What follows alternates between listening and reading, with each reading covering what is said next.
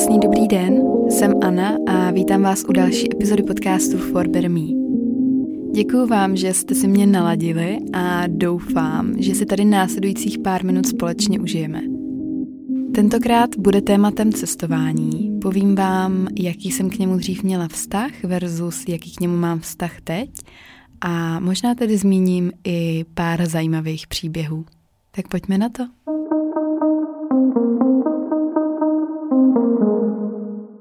Právě jsem nahrála úvodních 30 vteřin a slyším, jak je v tom brutálně znát, že mám rýmu, tak doufám, že ten zvuk dopadne nějak v pohodě a nebude vám to třeba vadit. Nicméně zrovna je takový období, kdy je nemocný každý druhý, tak eh, třeba se aspoň naladíte se mnou na stejnou vlnu, jestli třeba teďka taky se léčíte nějakou vyrózku a já se bez dalšího otálení pustím do dnešního tématu.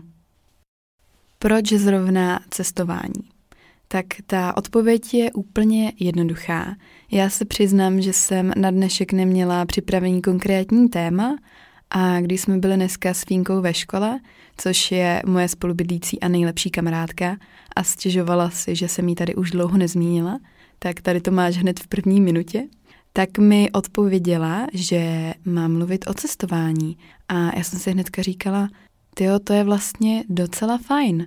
A ne kvůli tomu, že bych byla nějaký cestovatelský guru a měla hodně zkušeností to vůbec, ale spíš v rámci toho, že vám tady můžu povědět nějaký svůj příběh, jak to s cestováním mám, nemám, můj pohled na něj a taky třeba pár historek z mých posledních cest. Jako dítě jsem s rodinou extra moc necestovala, každopádně jim nechci křivdit a jsem moc vděčná, že jsme se podívali třeba do Chorvatska nebo i do Bulharska, kam jsme například jeli 27 hodin autem, protože můj taťka měl rád hodně low cost dovolený, ale jo, byla to, byla to zajímavá zkušenost. A ještě jsme tam jeli na blind, což znamenalo, že jsme se tam po těch 27 hodinách dostali a ubytování jsme hledali až na místě.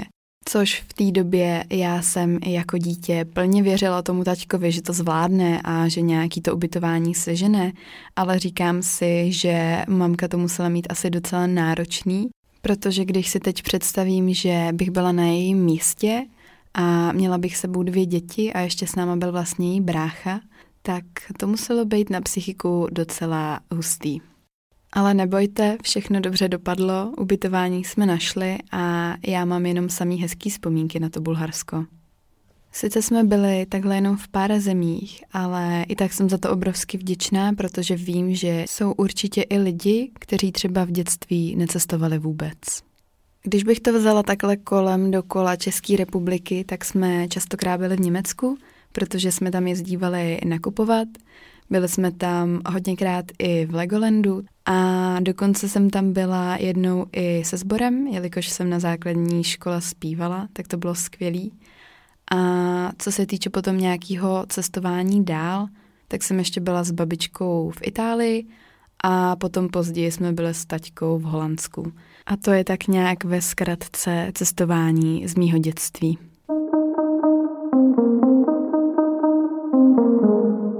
Když jsem byla na střední, tak jsme dostali možnost jet do Francie, konkrétně přímo do Paříže. A já jsem na té stejné škole měla svého nejlepšího kamaráda, který chodil o rok výš.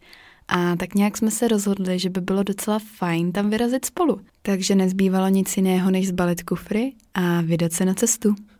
A když mluvím o tom kufru, tak zrovna u tohohle konkrétního výletu já jsem si koupila kufr, protože jsme doma žádný neměli a neměla jsem se od koho půjčit, tak jsem si prostě někde u Větnamců koupila ten nejlevnější kufr.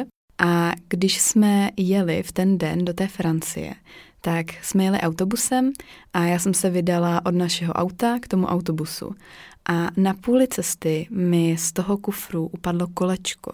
Takže ten kufr byl po celý ten čas té cesty naprosto nepoužitelný. A dopadlo to tak, že jsem ho musela celou dobu tahat v ruce, čemuž jsem se přesně chtěla vyvarovat, nebrat si tašku a proto jsem si ten kufr koupila.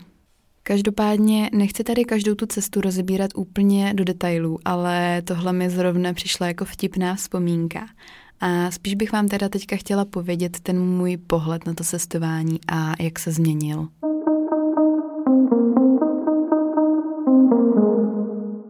Já jsem začala poměrně brzo pracovat, protože jsem toužila potom být nezávislá a hlavně si kupovat věci, které chci a neobtěžovat s tím rodiče, jelikož taky pocházím prostě z úplně normální rodiny.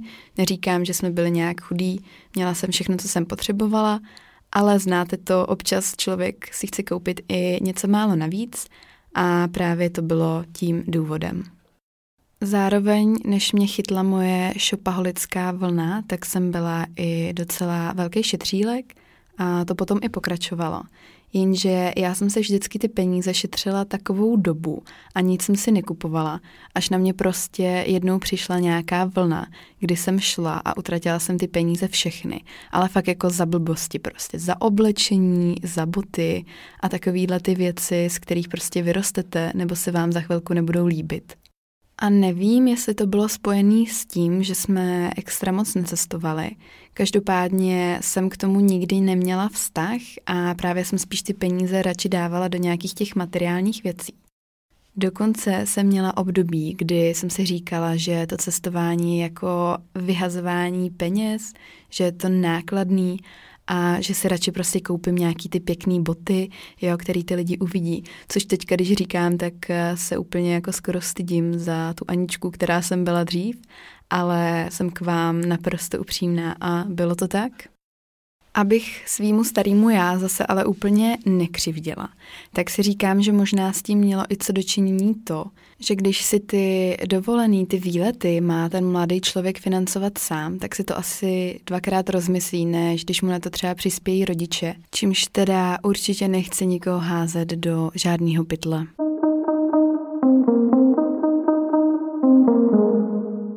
Moje první letecká zkušenost byla v sedmnácti, kdy jsem se s přítelovou rodinou vydala do Turecka. A upřímně jsem z toho měla trošku strach, protože jsem vůbec nevěděla, co čekat. Nevěděla jsem, co do letadla a vlastně jsem byla tak nějak celkově zmatená. Ale nakonec všechno dobře dopadlo a já jsem dokonce zjistila, že to létání je docela super. Ačkoliv jsem si na tuhle dovču šetřila, tak si pamatuju, že jsem pořád měla ten postoj toho, že mi to trošku přišlo jako ztráta peněz, že mi to přišlo jako dost peněz, ale zároveň musím říct, že to byl můj první let a taky to byl můj první pobyt v hotelu v Ultra All Inclusive, takže to bylo úplně se vším všudy. Nicméně v té době mi bylo 17, takže jsem ani nemohla mít ten dospělácký náramek a nemohla jsem pít, logicky. A právě to ultra předtím all inclusive bylo to, že jste si mohli celý den dávat drinky na baru, takže to já jsem z toho měla tak trošku vyškrtnutý. Každopádně taky tak, to bylo skvělý a já jsem doteď vděčná, že jsem si mohla tuhle zkušenost zažít.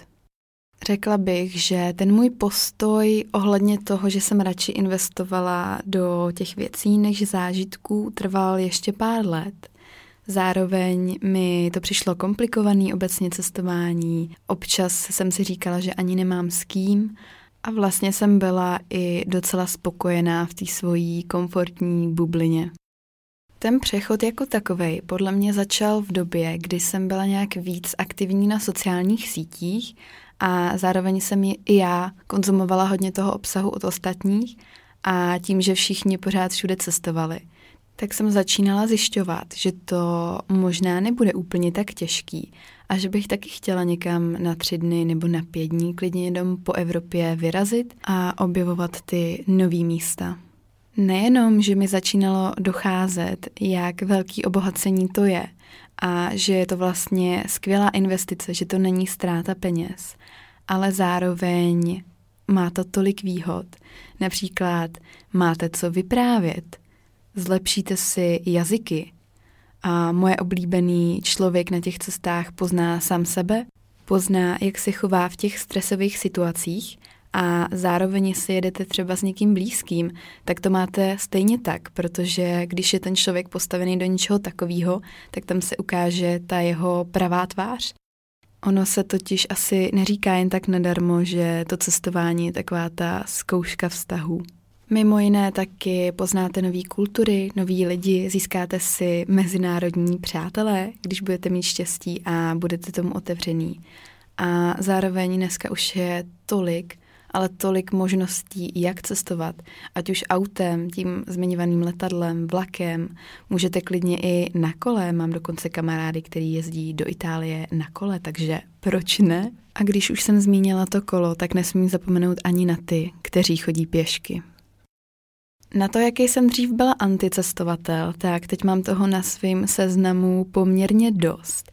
A zároveň si přeju, to jsem ještě nikde nahlas neřekla, ale příští rok bych chtěla jít pouť do Santiago. Takže uvidíme a jsem na tom moc zvědavá.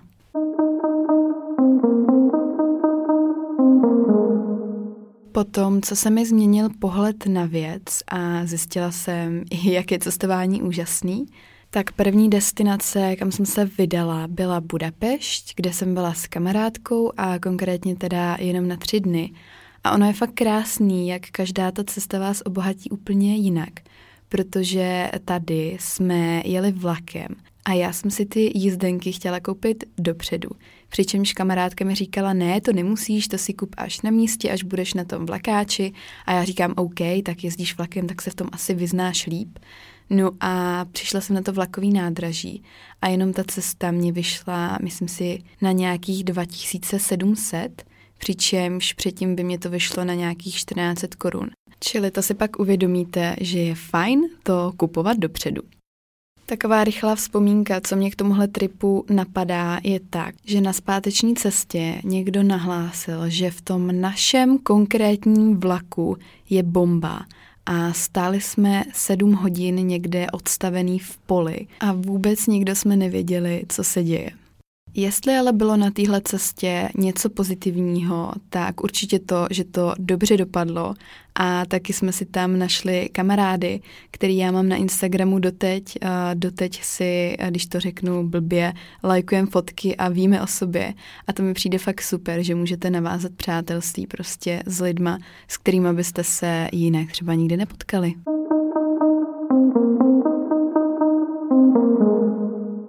Další cesta o pár let později byla dovolená na Bali.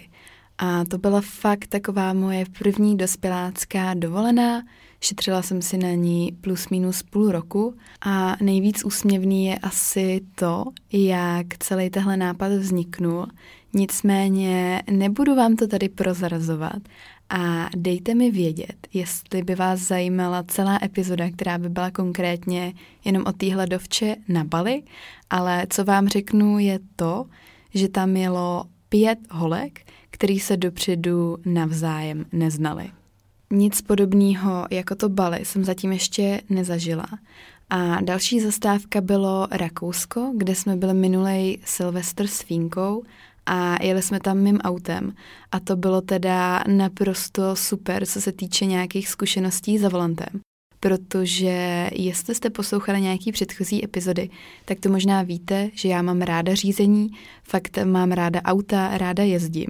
Ale tohleto byla velká zkouška, protože všude tam byla námraza nebo břečka, jeli jsme tam asi sedm hodin a dokonce se nám jednou stalo, že jsme, my jsme měli totiž horskou chatu fakt jako hodně vysoko a oni ten kopec odhrnovali třeba do půlky, takže potom, když jedno odpoledne sněžilo, tak to bylo brutálně zasněžený. A teď si představte tu mojí malinkou Fáby s tím poměrně slabým motorem, jak se tam hrne do toho kopce, kde je námraza, na tom je další vrstva sněhu a nebyly tam ani, prosím vás, žádný svodidla.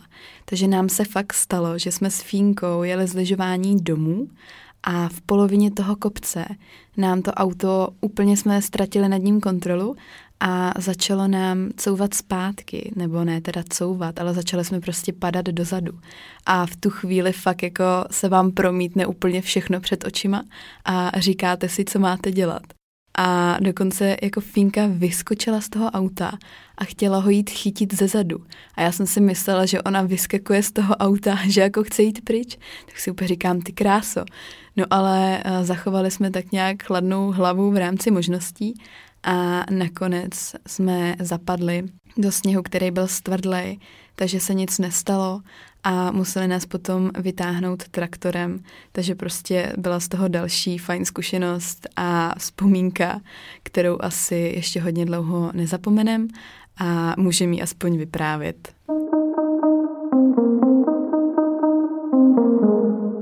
Letos jsem byla překvapivě opět s Fínkou ve Švédsku a to byl nejvíc náhodný výlet ever. My jsme se rozhodovali, že bychom někam chtěli jet a původně jsme měli jet na takový yoga retreat do Sardinie. Každopádně pak to skončilo tak, že jsme seděli u stránky s letenkama, projížděli jsme to nahoru a dolů a říkali jsme si, tyjo, do jaký země si tak vždycky chtěla jet? No a obě jsme skončili u toho, že jsme chtěli do nějaký tý severský. A jak už můžete slyšet, tak nakonec se v těch letenkách dostalo na Švédsko. My jsme si ale mysleli, že letíme přímo do Stockholmu, ale až potom, co jsme si ty letenky koupili, tak jsme přišli na to, že letíme do města, který je ještě 100 kilometrů od Stockholmu, konkrétně to byl Nikeping, jestli to dobře vyslovuju, a i přesto, že to byla trošku naše blbost a nebylo to teda vůbec plánovaný, tak se to ukázalo jako nejlepší možná volba, která ale vlastně eh, dobrovolnou volbou nebyla. Celý tehle trip byl hodně neplánovaný a hodně takovej freestyleový a já se musím hodně naučit nějaký český slovíčka, ale jo, bylo to fakt skvělý a dokonce i ubytko jsme hledali dva dny předem, s čímž se nechci vytahovat. Ale já jsem z toho měla mega strach, protože nám každý říkal, jak je Švédsko a obecně severský země drahý. Někdo mi dokonce řekl, že snad i párek vrhlíku tam stojí dvě stovky a že je fajn tam jet na dva nebo tři dny, ale že víc se už opravdu prodraží, což všechny tyhle informace jsme samozřejmě získali, až když jsme ty letenky měli koupený a v ozovkách už nebyla cesta zpět. Byli jsme tam na pět dní a ve finále jsme zjistili, že to vůbec není takový, jak každý říká. Snažili jsme se to držet co nejvíc low cost, ale zároveň si to užít a na těch pět dní nás to vyšlo každou na nějakých 10 až 12 tisíc, což si myslím, že je úplně super a hlavně to opravdu stálo za to.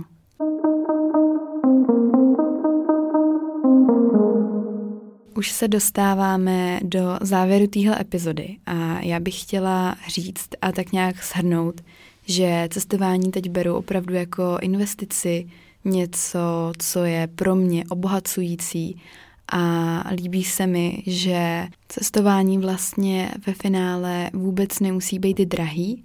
A jsem nepopsatelně vděčná za to, jaký my máme možnosti. A jsem si taky vědomá toho, že ty generace dříve takovéhle možnosti neměly. A proto si myslím, že bychom toho měli co nejvíc využívat. A opravdu ty naše peníze a ten náš čas využívat efektivně a právě to může být třeba to cestování. Když už jste tady se mnou strávili 20 minut ze svýho dne, tak budu moc ráda, když si uděláte ještě malou chvilku a dáte mi hodnocení na Apple podcastech, přidáte mi tam nějaký hvězdičky a já se na vás budu moc těšit u další epizody. Nezapomeňte mě sledovat na Instagramu, kde jsem jako Anna Potržítko SCO, anebo můžete sledovat přímo Instagramový profil podcastu, který je fbm Potržítko podcast. V neposlední řadě píšu na blog forbetterme.cz a to je z mojí strany všechno. Mějte krásný den a naslyšenou příště. Ahoj!